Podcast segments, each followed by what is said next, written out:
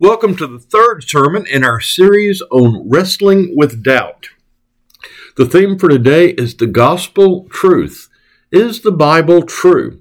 Our text come from Psalm 119 verse 105, 2 Timothy 3 verses 16 and 17, and the Gospel of John chapter 1 verse 14. Your word is a lamp unto my feet and a light unto my path.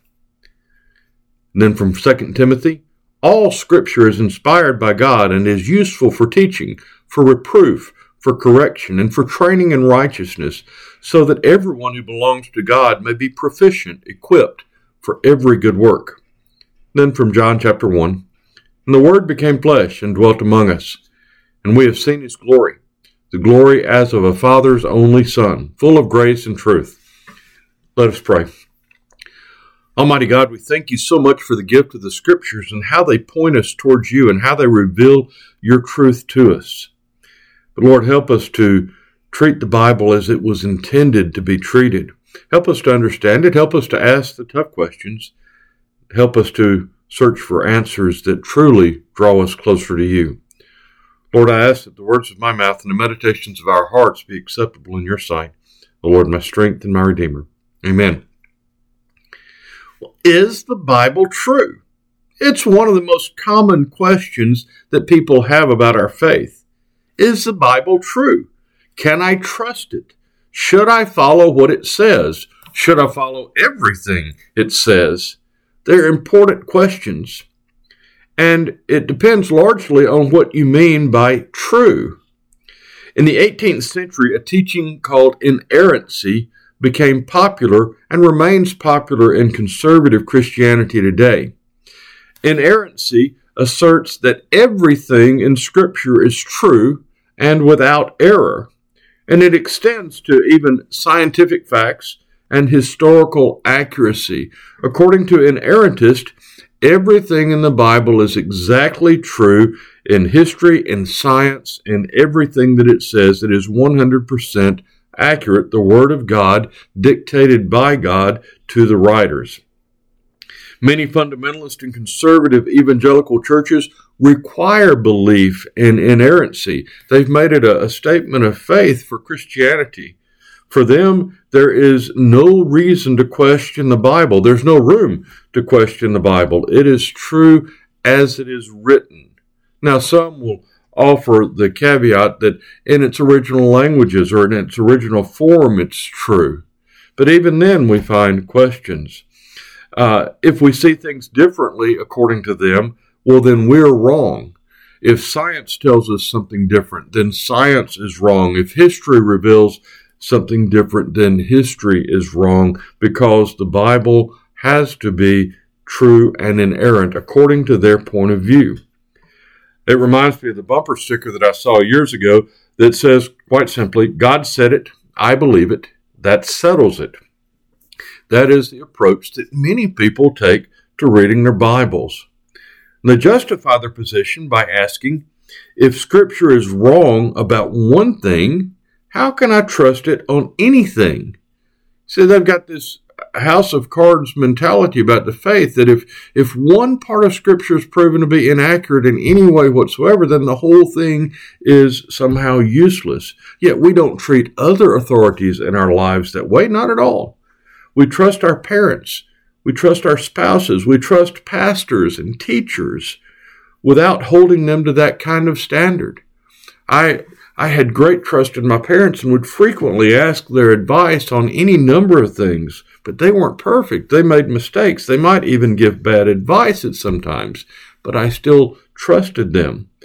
So why do we have this idea that the Bible has to be 100% accurate all the time in everything it says to be trusted? Because there are, in fact, contradictions in Scripture. For instance, there are two creation stories.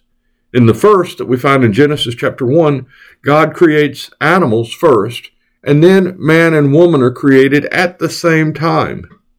In the second account, Genesis chapter 2, God first creates man, and then after creating man, God creates the animals out of the dust of the ground, and then finally at the end, God creates the woman. those two orders simply do not reconcile themselves. If it's a scientific account, then something is off. There are two flood stories that are actually merged into one in the book of Genesis.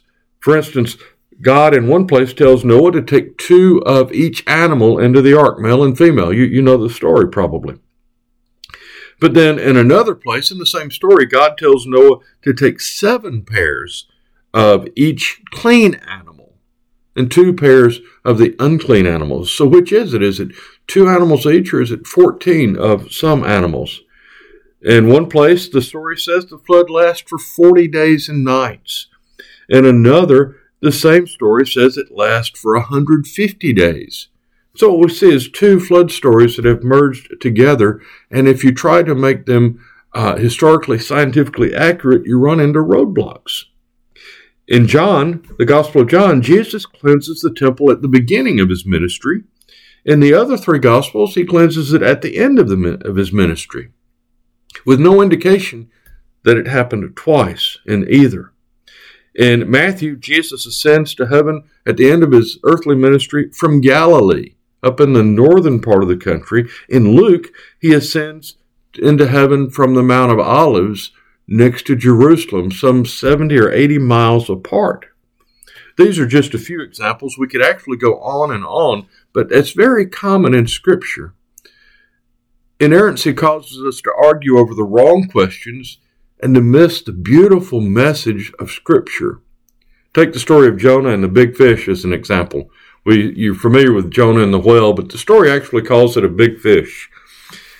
Inerrancy causes us to debate questions about the size of a fish and the feasibility of a man living in a fish's belly for four days. We, we argue, well, uh, people throw up doubt about the story. Well, it can't be true because there's no fish big enough to do that. There's no way a man could live in the belly of a fish for all that time. It's just an impossible story. Inerrantists argue, well, it has to be true because it's in the Bible. They say if it's not 100% factual, then you can't trust anything in Scripture.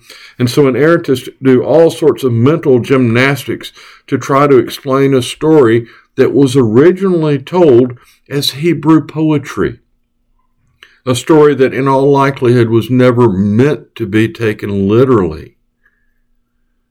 And in the debate about the reality of the story, we miss the powerful messages that the story brings. God sends a missionary to Israel's enemies. Why would God do that? What about God causes would cause God to send us to our enemies?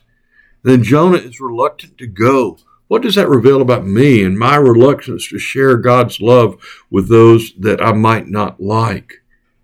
And then we see in the story that God is merciful to the Ninevites, to the enemies of Israel. Uh, it tells us something important about God that while we may have enemies, that God loves those enemies just as God loves us. And then at the end of the story, Jonah is mad at God for being merciful. Again, what does that tell us about our own lives? about our own struggle with a God who loves people that we might not love. You see, there's such valuable, rich, real themes of the story that are so important that we miss out on because we're arguing about the reality check of can a man live in the belly of a fish for four days. The Bible is a collection of stories written by people who were inspired by God in their own cultures and context. It reveals their understanding of their experiences of God. When we allow the Bible to be what it is, it comes alive with beautiful messages about God's love for humanity. Going back to creation, in a world where everyone believed the gods created people to be slaves, the creation story affirms that we are created in God's image, that we're important, that we're valuable, so the, the popular belief, the popular religious belief when our creation story was written was that God created people to be slaves.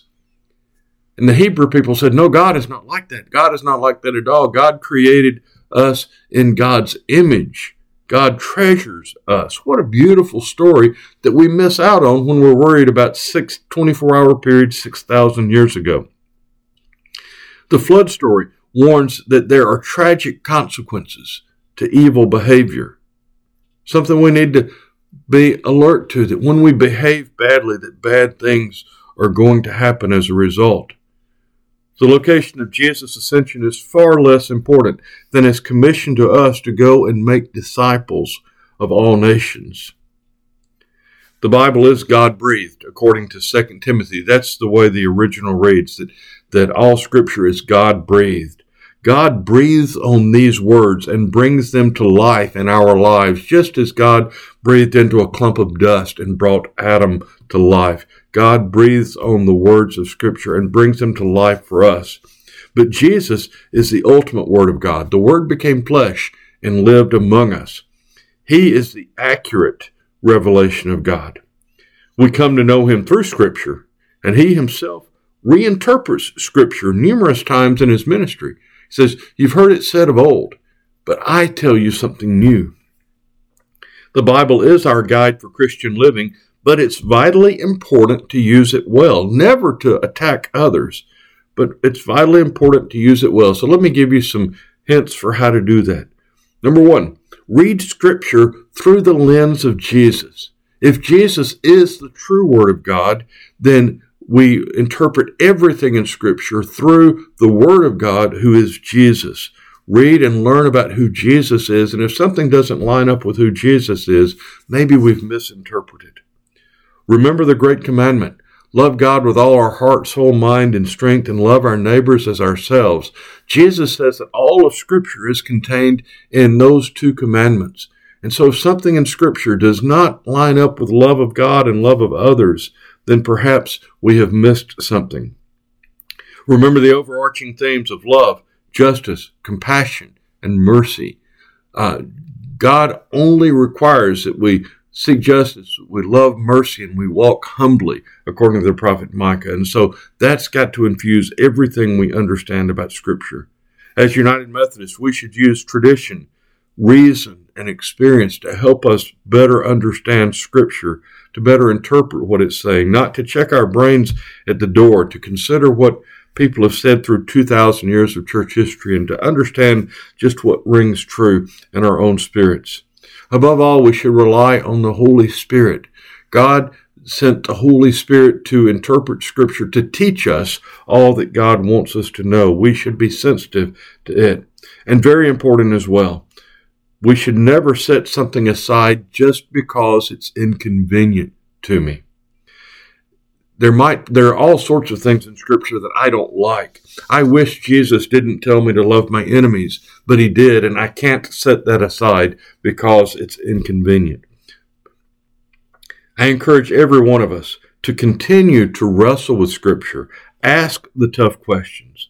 Let the Bible be what it was written to be let it be a light to our journey. Amen.